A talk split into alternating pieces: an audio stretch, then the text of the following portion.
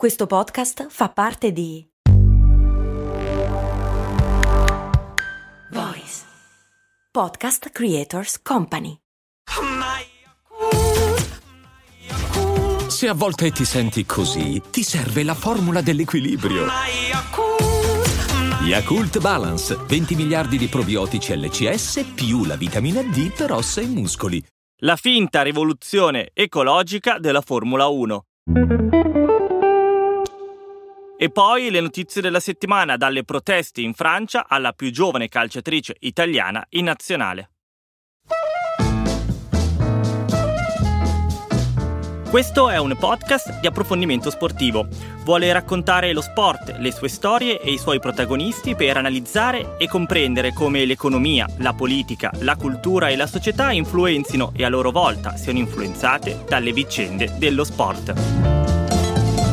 Questo podcast è per chi vuole sentire parlare di sport senza bandiere, preconcetti, semplicismi e titoli grossolani, vivendo lo sport per quello che è, parte integrante della nostra realtà quotidiana. Io sono Matteo Serra e questo è Linee.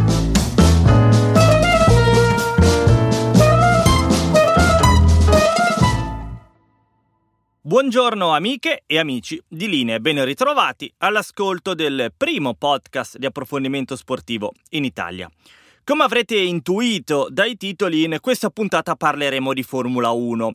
Non lo facciamo dal punto di vista dei risultati sportivi, anche perché onestamente non c'è molto da dire dato il cannibalismo con cui Max Verstappen sta affrontando questo mondiale, dato che su nove gare finora ne ha vinte sette, quindi insomma sta praticamente giocando da solo, impressionante. Ma appunto non sarà questo quello su cui ci concentreremo, ma su quello che muove e muoverà la macchina di Verstappen e non solo, il carburante, che sarà biocarburante in futuro, in teoria più ecologico e meno impattante sull'ambiente. In pratica, in pratica ne parliamo dopo. Ricordandovi come sempre di seguire Line anche sui social, su Instagram, al profilo Line Podcast, su Telegram, al canale omonimo per ricevere la puntata e invitandovi infine a iscrivervi anche alla newsletter che esce ogni venerdì, il link per farlo si trova nella bio di Instagram, a questo punto possiamo iniziare la puntata. Ci sono un sacco di storie da raccontare e inevitabilmente partiamo dalla Francia. La colère et l'esprit de vengeance chez ces dizaines de manifestants vêtus de noir, souvent cagoulés. Certains semblent tenir des barres de fer, d'autres procèdent à des tirs de mortier d'artifice. Come avrete letto e sentito un po' ovunque, la Francia sta vivendo giornate molto tese e complesse, con una parte della popolazione in rivolta dopo l'omicidio da parte della polizia del 17enne Naël, un ragazzino di Nanterre, nella periferia ovest di Parigi. Nel momento in cui scrivo, le ultime notizie sembrano parlare di una diminuzione delle proteste, anche se comunque rimane parecchio impattante l'aggressione da parte dei manifestanti alla casa del sindaco di una piccola città alle porte di Parigi. Insomma, una situazione appunto molto tesa. Non è questo il luogo per approfondire le pieghe di quello che sta accadendo, ma è interessante notare come lo sport francese abbia preso parte alla situazione. Diversi calciatori, e su tutti Mbappé, Pogba della Juve o Magnen del Milan, Milan si sono espressi subito dopo l'accaduto, sottolineando la gravità di quello che è successo. Molti dei calciatori che fanno parte della nazionale francese sono espressione di quelle comunità, le banlieue, centro della rabbia e delle proteste delle persone. Fare il calciatore spesso per quelle persone diventa l'unica possibilità di vera emancipazione e il forte senso di responsabilità che emerge dai pensieri dei calciatori lo conferma. Quando poi le proteste sono esplose sempre di più, è stata addirittura tutta la nazionale francese a emettere un comunicato. Provenendo molti di noi da quei quartieri popolari, hanno scritto in una lettera aperta, comprendiamo bene questo sentimento di dolore e di tristezza. I giocatori poi hanno aggiunto di non voler restare in silenzio davanti a un processo di autodistruzione, leggo testualmente, e che la violenza non risolve nulla, ancora meno quando si rivolge inevitabilmente e instancabilmente contro chi le esprime, le loro famiglie, i loro cari e i loro vicini, concludono nella lettera. Credo che in un contesto in cui spesso si parla di calciatori come di bambini miliardari, questo genere di prese di posizione assolutamente non scontata sia da sottolineare. Tutte queste tensioni comunque non fanno altro che aumentare l'allerta sulle Olimpiadi di Parigi 2024, che inizieranno tra poco più di un anno e che per il contesto interno alla Francia e per quello internazionale si annunciano come un grande turning point della storia moderna dello sport. Un'altra notizia che arriva dallo sport francese con un risalto diverso, ma comunque esplicativo del problema legato al razzismo, è quella dell'arresto di quello che in teoria è ancora l'allenatore del Paris Saint-Germain, Christophe Galtier. Dico in teoria perché il Paris Saint-Germain sta cercando da settimane un nuovo allenatore ed è già sicuro che Galtier non allenerà più lui la squadra l'anno prossimo, ma in attesa di trovarne un altro, tecnicamente è ancora lui l'allenatore. In realtà adesso Galtier è su un altro tipo di panchina, appunto perché, come vi dicevo, è stato arrestato dalla polizia di Nizza per discriminazione razziale e religiosa. Galtier è indagato da aprile, dopo che era stata resa pubblica una mail dell'ex direttore sportivo del Nizza, in cui si diceva che Galtier, che allora era l'allenatore della squadra, si era lamentato con lui per l'eccessivo numero di persone nere e di religione musulmana in squadra. Lui ha sempre negato tutto, ma ora è in stato di fermo insieme al figlio. Tra una cosa e l'altra, insomma, un clima drammatico in Francia. German football champion Bayern Munich have announced they will not extend their sponsorship deal with Qatar Tante volte raccontiamo di come gli sponsor siano fondamentali per la salute economica delle varie società sportive. Più pagano, più salgono i bilanci, più si possono fare investimenti e più si alimenta quindi un circolo virtuoso. Ci sono delle volte però in cui questo processo viene bloccato in virtù di altri principi. È successo in Germania, al Bayern Monaco. La squadra tedesca negli ultimi 5 anni ha incassato più di 100 milioni da Qatar Airways per far apparire il logo della compagnia aerea sulla manica della maglietta. Ora l'accordo è scaduto e il Bayern ha deciso di non rinnovare la sponsorizzazione, nonostante la grande quantità di denaro. Questo perché i tifosi hanno fatto molte pressioni negli ultimi mesi alla società per togliere il logo della compagnia di bandiera di uno uno Stato autoritario e repressivo come il Qatar dalla propria maglietta. Non che questo crei grossi problemi al Qatar, eh, che ha appena acquistato alcune quote di società di basket e di hockey americane, diventando così il primo Stato a investire direttamente nello sport americano, ma è sicuramente un segnale che ci conferma che a volte protestare serve a qualcosa. Una situazione analoga si potrebbe vivere a Wimbledon che inizierà a breve, dove molte persone, tra cui anche diverse celebrità britanniche come Richard Curtis ed Emma Thompson, stanno chiedendo agli organizzatori di stracciare l'accordo di sponsorizzazione con la banca Barclays, perché questa è coinvolta e finanzia diversi progetti di produzione di combustibili fossili, contribuendo quindi a peggiorare la situazione del cambiamento climatico. Queste persone hanno scritto una lettera in cui dicono che associare Wimbledon ha una banca del genere e che fa questo tipo di cose, danneggia l'immagine del torneo inglese. Certo, il problema principale sono gli oltre 20 milioni che Barclays paga a Wimbledon per far apparire il loro logo sul torneo. Vedremo, se gli organizzatori faranno qualcosa, onestamente lo dubito, però è da segnalare come in generale il tema delle sponsorizzazioni e di quale messaggio emerga attraverso esse sia sempre di maggiore interesse, non solo tra le addette lavori. The top wrestlers in India are sitting at this place in Delhi, demanding the arrest of this man. This is Brijbhushan Singh, the president of Wrestling Federation of India, also known as WFI. He has been accused of sexually harassing female athletes. Arrivano importanti novità in merito a un caso che vi ho raccontato su linea a lungo e che invece è praticamente assente sulle pagine dei giornali e dei siti italiani riguarda una lunga protesta che le wrestler indiane stanno portando avanti contro il governo del proprio paese, dopo che sono emerse pesantissime accuse di abusi sessuali e di violenze nei confronti del capo della Federazione Indiana di Wrestler, Brish Brushan Saran Singh, meglio noto come Mr. Singh. Alcune atlete dallo scorso gennaio hanno iniziato ad accusare il capo della federazione, parlando di un clima di costante terrore e di abusi in cui Mr. Singh si sentiva libero di fare tutto quello che voleva, spesso costringendo le atlete a spogliarsi davanti a lui e a farsi toccare. Singh è parte del governo di Narendra Modi, il presidente indiano, e dato che alle accuse non è mai seguito un processo vero e proprio, le atlete indiane e non solo hanno iniziato delle lunghe proteste, che hanno coinvolto poi molte realtà del paese, sia chi si oppone al governo sia chi prova a difendere i diritti delle donne. Proteste molto partecipate e che la polizia ha spesso provato a sedare con la violenza e con gli arresti. Ora finalmente la Corte di giustizia indiana ha ammesso il caso e quindi quindi partirà un processo. Il tema in India è vissuto con grande partecipazione, vi dicevo, perché non si tratta soltanto di condannare un uomo che ha abusato della propria posizione, ma di dare un segnale a tutto lo sport indiano al femminile. Molte donne hanno raccontato alla stampa internazionale di non voler mandare le loro figlie in nessun contesto sportivo in India, temendo che possano subire trattamenti analoghi a quelli delle wrestler e con la certezza che i colpevoli poi rimarrebbero impuniti. In questo processo quindi si gioca molto del futuro dello sport indiano. I comitati internazionali che difendono i diritti nello sport hanno chiesto al Comitato Olimpico di vigilare che poi il processo verrà svolto in modo corretto ed equo, vista la grande influenza e il grande potere che ha Mr. Singh in India. Chiudiamo iniziando a proiettarci sul mondiale di calcio femminile che parte il 20 luglio in Nuova Zelanda e Australia.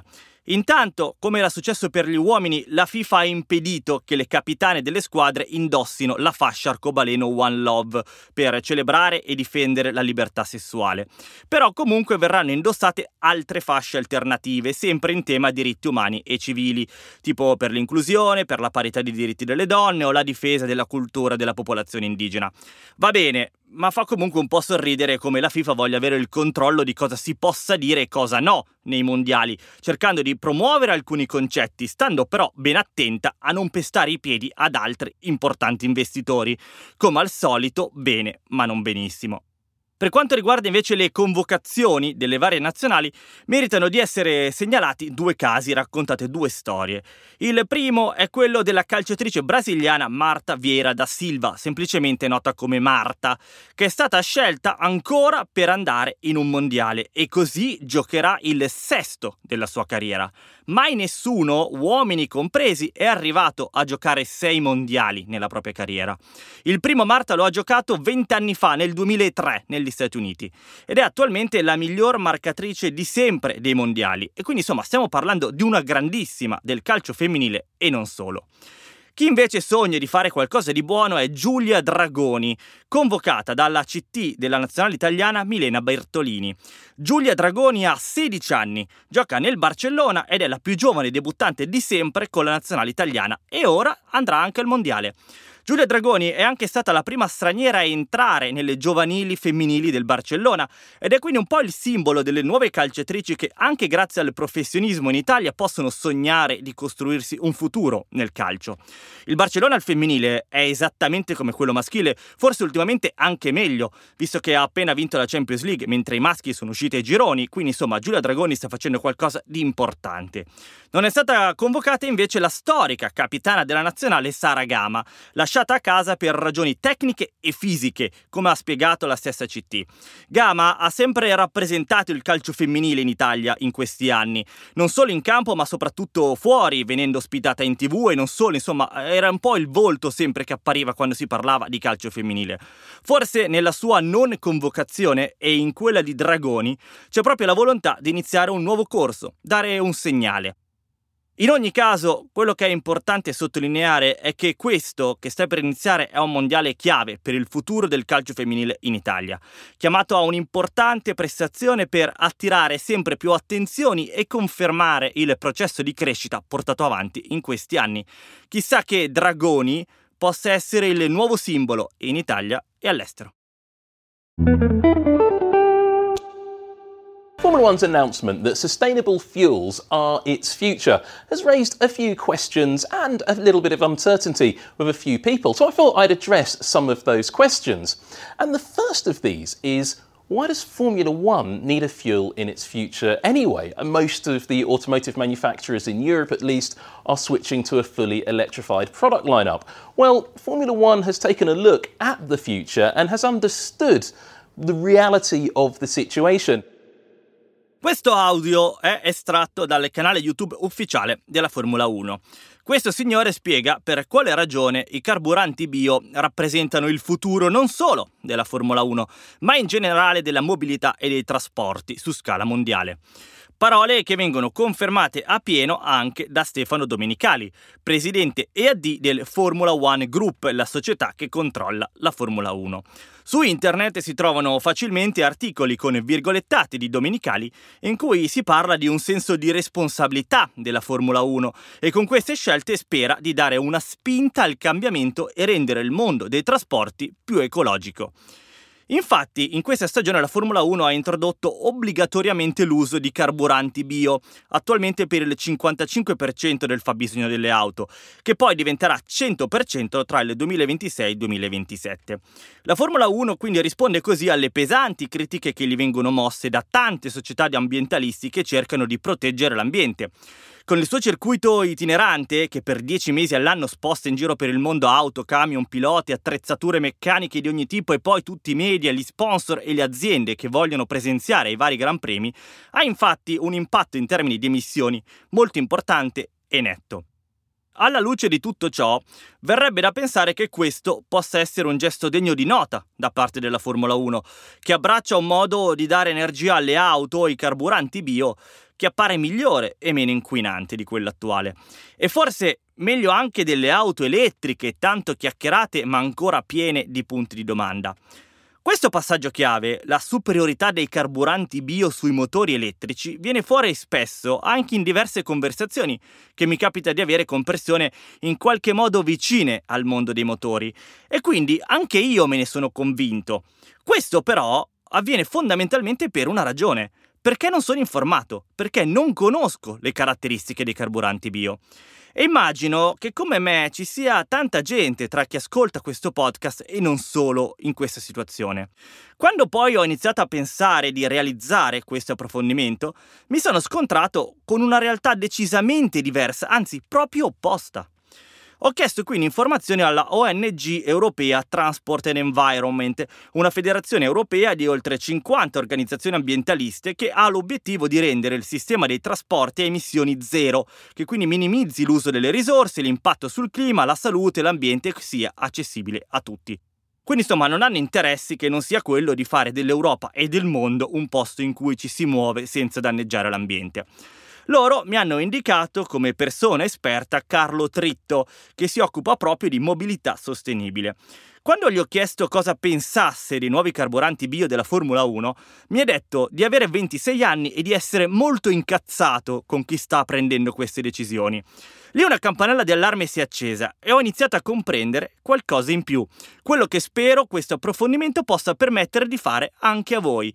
Comprendere quindi che la scelta della Formula 1 non è così green, che se vogliamo al massimo possiamo accettare che lo facciano loro, ma sicuramente non è una soluzione per tutte le auto civili del futuro. Siamo partiti così, parlando di biocarburanti.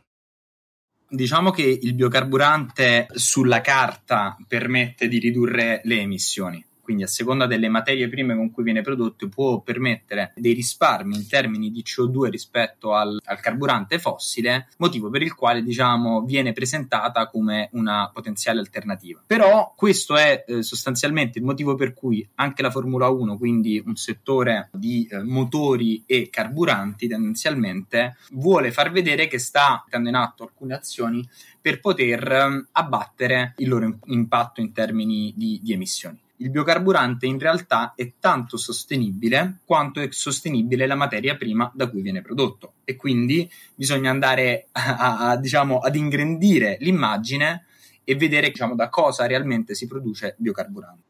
E quindi facciamo esattamente questa cosa, fermiamoci un attimo e comprendiamo meglio cosa sia un biocarburante. Sono dei carburanti che vengono prodotti non tramite qualcosa che viene estratto dalla terra, tipo il petrolio o il gas, ma da altre sostanze ottenute dalle piante o dagli animali. Quindi oli vegetali, tipo l'olio di palma, ma anche tanti altri, oppure i grassi di scarto degli animali. I biocarburanti tradizionali, quelli che vengono definiti di prima generazione, hanno quindi in prima battuta un problema evidente. Hanno bisogno di sostanze, come appunto gli oli vegetali o i grassi animali, che però vengono usati anche in altri settori decisamente chiave, come quello alimentare, per dirne uno. Entrano quindi senza mezzi termini in competizione con la filiera alimentare. Questo costringerebbe ad aumentare il fabbisogno mondiale di terreni destinati alla coltivazione di questo tipo di piante e quindi questo vorrebbe dire continuare a disboscare foreste, giungle e vari territori naturali, che invece sono fondamentali per l'assorbimento della CO2 oltre che per la sopravvivenza degli animali che vivono lì. Quindi i carburanti bio classici si portano dietro problemi mica da ridere. Sì, certo, potrebbe dire qualcuno, ma la Formula 1 mica userà questo tipo di carburanti bio, ne userà uno migliore, che infatti si chiama avanzato. Sentite però cosa sono questi biocarburanti avanzati. I biocarburanti avanzati invece eh, dovrebbero avere una sostenibilità maggiore perché invece sono quelli che si producono da rifiuti e residui di altri processi produttivi e quindi potenzialmente hanno un ruolo di riduzione uh, delle emissioni di CO2 rispetto al carburante fossile, però è molto importante andare a guardare da cosa li produciamo perché il tema che è legato a questa fase di produzione è che le risorse realmente sostenibili sono molto limitati e quindi non sono abbastanza per permettere di sostituire tutto il petrolio e il gas che noi utilizziamo attualmente nel settore dei trasporti e quindi non permette di essere una soluzione realmente scalabile che permette di sostituire, di decarbonizzare quel settore lì. E se poi guardiamo con maggior dettaglio, vediamo che due sono le principali materie prime da cui produciamo biocarburanti, sono gli oli sausti da cucina, il 90% degli oli sausti che usiamo per produrre biocarburanti sono di origine cinese e insieme costituiscono il 25% della materia prima che noi usiamo per fare tutti i biocarburanti. Un altro 25% circa invece viene dai grassi animali. Grassi animali, come dire, un prodotto di scarto dell'allevamento intensivo, quindi già di per sé è un'industria altamente impattante da un punto di vista climatico. Ma non solo, ci sono tre tipi di grassi animali. I primi due tipi, categoria 1 e 2, non sono adatti al consumo umano né animale e quindi è, come dire, opportuno che vengano utilizzati nella produzione di biocarburante, come si è fatto fino ad oggi. Ma i, i grassi animali di categoria 3 invece, che sono quelli che sono commestibili e sono comunque utilizzabili in altre industrie, è lì che noi troviamo un problema, perché c'è una questione di competizione di risorse scarse. I grassi animali di tipo 3 sono fondamentali per alcuni prodotti della farmaceutica, dei saponi, per la produzione di mangimi animali domestici. Quindi se noi utilizziamo quelle sostanze lì per produrre biocarburanti, non avremo quelle sostanze di scarto per produrre tutte quelle altre, diciamo, materie e, e, prodotti. E quindi che vorrà dire che quelle industrie saranno costrette a utilizzare alternative meno sostenibili, come per esempio l'olio di palma. E quindi l'effetto indiretto è di nuovo che questi tipi di biocarburanti arrivano ad avere delle emissioni ben più alte di quello che sulla carta riescono a manifestare. Oltre a tutto questo, bisogna considerare che essendo carburanti comunque prevedono un processo appunto di combustione e questo inevitabilmente comporta un'emissione di CO2 e di anidride carbonica nell'atmosfera. Quindi il problema comunque rimane, oltre a tutti quelli indiretti che emergono come conseguenza. Inoltre esiste un concreto problema di tracciabilità delle materie da cui si ottengono i carburanti bio e non è difficile immaginare organizzazioni criminali, ma non solo, che si arricchiscano spacciando per oli di scarto quello che in realtà sono oli di palma, soprattutto se si considerano i pochi controlli che esistono in grosse parti del nostro pianeta, spesso proprio quelle dove si producono questi materiali. Insomma, ci sono una serie di effetti indiretti che rendono la posizione di questi carburanti bio avanzati molto vicina a essere un nuovo problema più che una soluzione spesso andando a guardare questi effetti indiretti di cui parlavo e andando a, come dire, guardare lungo tutta la filiera di produzione, Se i biocarburanti non sono prodotti veramente da prodotti di scarto, allora la loro carbon footprint è più elevata. Proprio ieri è uscito uno studio del Potsdam Institute che ha dimostrato come i biocarburanti di prima generazione arrivano ad essere tre volte più emissivi rispetto al petrolio fossile. Quindi è chiaramente un greenwashing da un lato ed è una falsa soluzione di decarbonizzazione. Per quanto riguarda quelli avanzati, sono pochi e quindi vanno utilizzati nei settori che ne hanno veramente bisogno. Sprecarli, tra virgolette, nella Formula 1 è un problema perché non permette di impiegarli magari in, in altri tipi di settori dei trasporti o industrie che ne hanno maggiormente bisogno. E quindi la Formula 1 perché sta portando avanti con grande decisione una campagna mediatica per far passare un messaggio diverso, che arriva facilmente in primis a chi vive in questo settore, ovvero che i carburanti bio, soprattutto di tipo avanzato, rappresentino la grande soluzione finale per risolvere il problema dell'inquinamento legato alla mobilità? La Formula 1 d'altronde rappresenta il livello massimo della tecnologia e anche del fascino legato alla velocità. Un mondo in cui le auto hanno un ruolo quasi sacro e in questa sacralità ha una componente fondamentale il motore, ciò che muove tutto e che da quando esistono le auto ha avuto nel petrolio, nella combustione fossile, la sua ragione d'essere. Per capirci, questo accade perché miliardi di dollari e milioni di persone hanno interesse che anche in futuro le macchine si muovono non con una batteria, ma con un motore che bruci qualcosa, un motore che trasformi in energia una sostanza estratta o ottenuta dalla terra.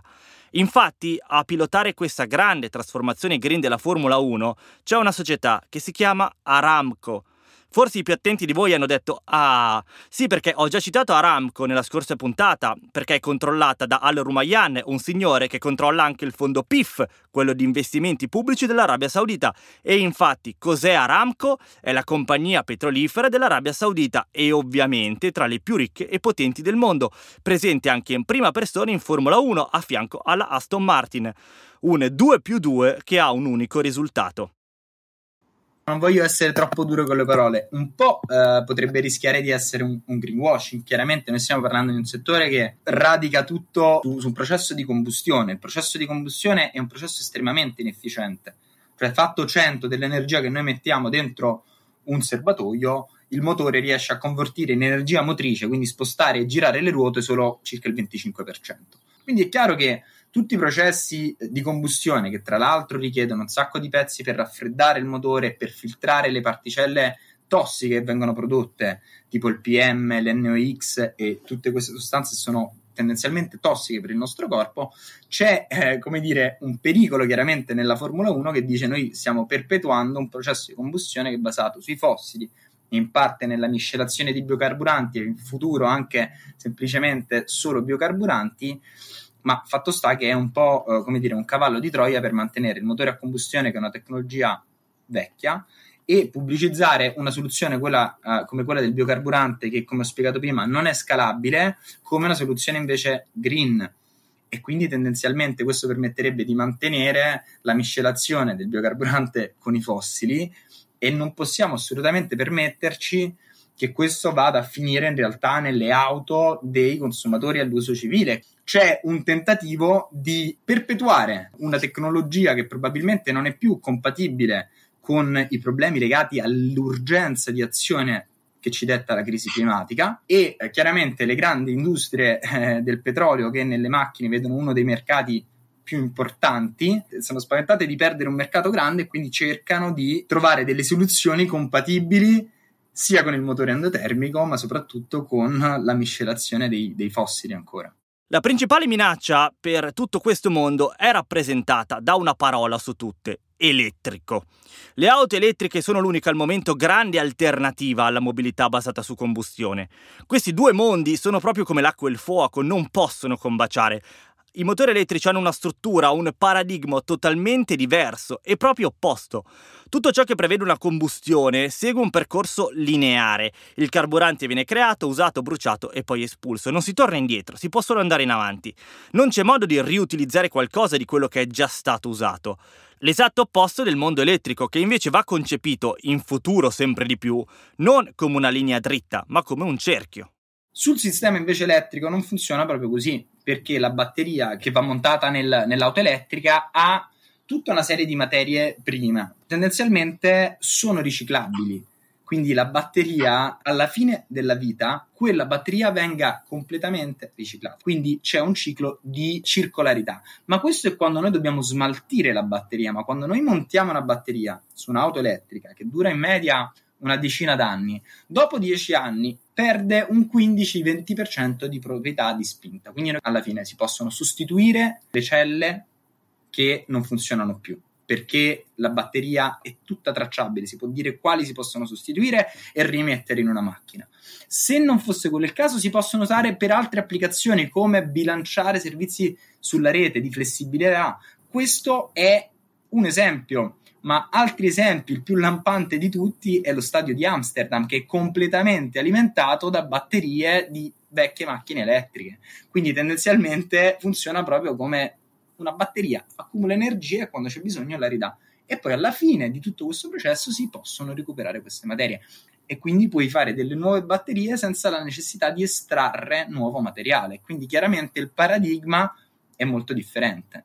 Certo, eh, per dovere di cronaca bisogna anche dire che il mondo elettrico si porta dietro diversi problemi, tipo che non abbiamo al momento così tante risorse per produrre da zero tutte le batterie di cui avremmo bisogno, ma è anche vero che ricerche di questo tipo vengono portate avanti da molto meno tempo rispetto a quelle del petrolio e diversi nuovi giacimenti di litio, ad esempio, si stanno trovando in India come in Francia. Se vogliamo, il più grande problema è che tutto il processo di trasformazione di questi materiali in batterie è nelle mani della Cina, che gode di decenni di vantaggio da questo punto di vista, ma il sistema circolare delle batterie elettriche, che permette di riusarle e reinventarle anche dopo l'uso primario, offre grandi opportunità di sviluppo. Anche all'Italia, per esempio, che potrebbe crearsi una nuova filiera di riciclo delle batterie elettriche, cosa di cui avrebbe bisogno non solo dal punto di vista economico e occupazionale, ma anche di salute, dato che siamo tra i paesi con il più alto tasso di morti premature legate alla pessima qualità dell'aria. Potrebbe essere meglio per noi e soprattutto per l'ambiente.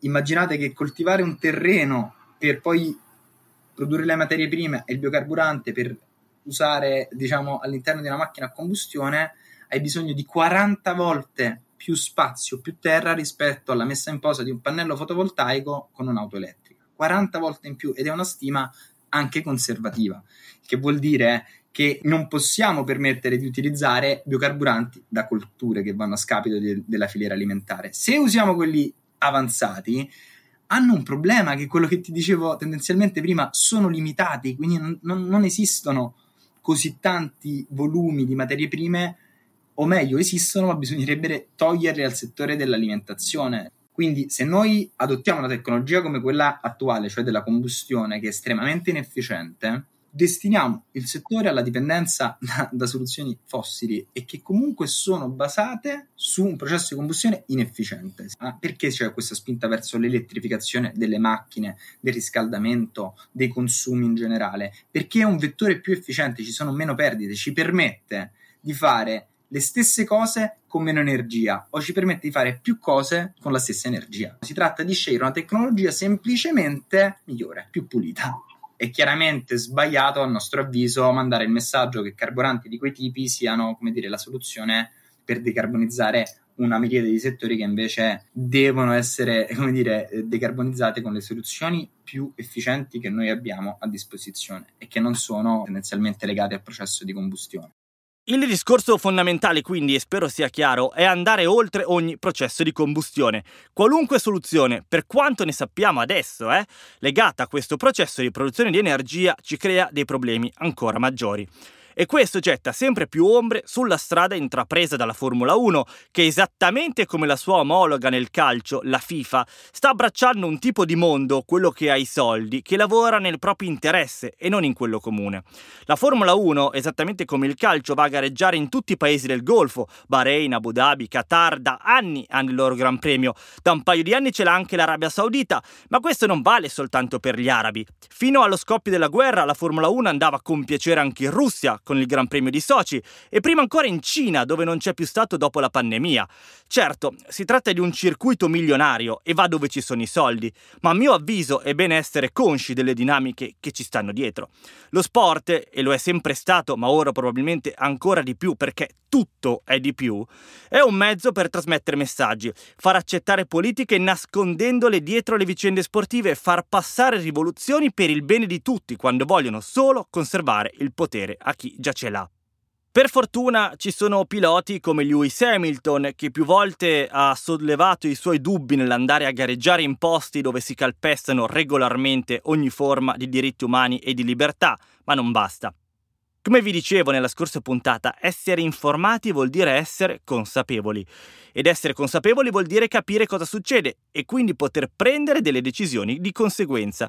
Per esempio, capire che dire che i carburanti bio sono la soluzione per il mondo vuol dire far passare messaggi non veritieri. Il giornalismo serve soprattutto a impedire queste cose. Avete ascoltato Line, Dentro lo Sport, il primo podcast di approfondimento sportivo, curato dal sottoscritto Matteo Serra con la collaborazione di Voice e registrato e mixato da Jack Leg Studio. Potete seguirlo su tutte le piattaforme streaming. Per commentare la puntata o scrivere dei suggerimenti e consigli potete seguire la pagina Instagram Line Podcast o scrivere all'indirizzo mail linepodcast.gmail.com. Con questo è tutto, vi saluto e vi do appuntamento alla prossima settimana. Hiring for your small business? If you're not looking for professionals on LinkedIn, you're looking in the wrong place. That's like looking for your car keys in a fish tank. LinkedIn helps you hire professionals you can't find anywhere else, even those who aren't actively searching for a new job but might be open to the perfect role. In a given month, over 70% of LinkedIn users don't even visit other leading job sites. So start looking in the right place. With LinkedIn, you can hire professionals like a professional. Post your free job on linkedin.com slash people today.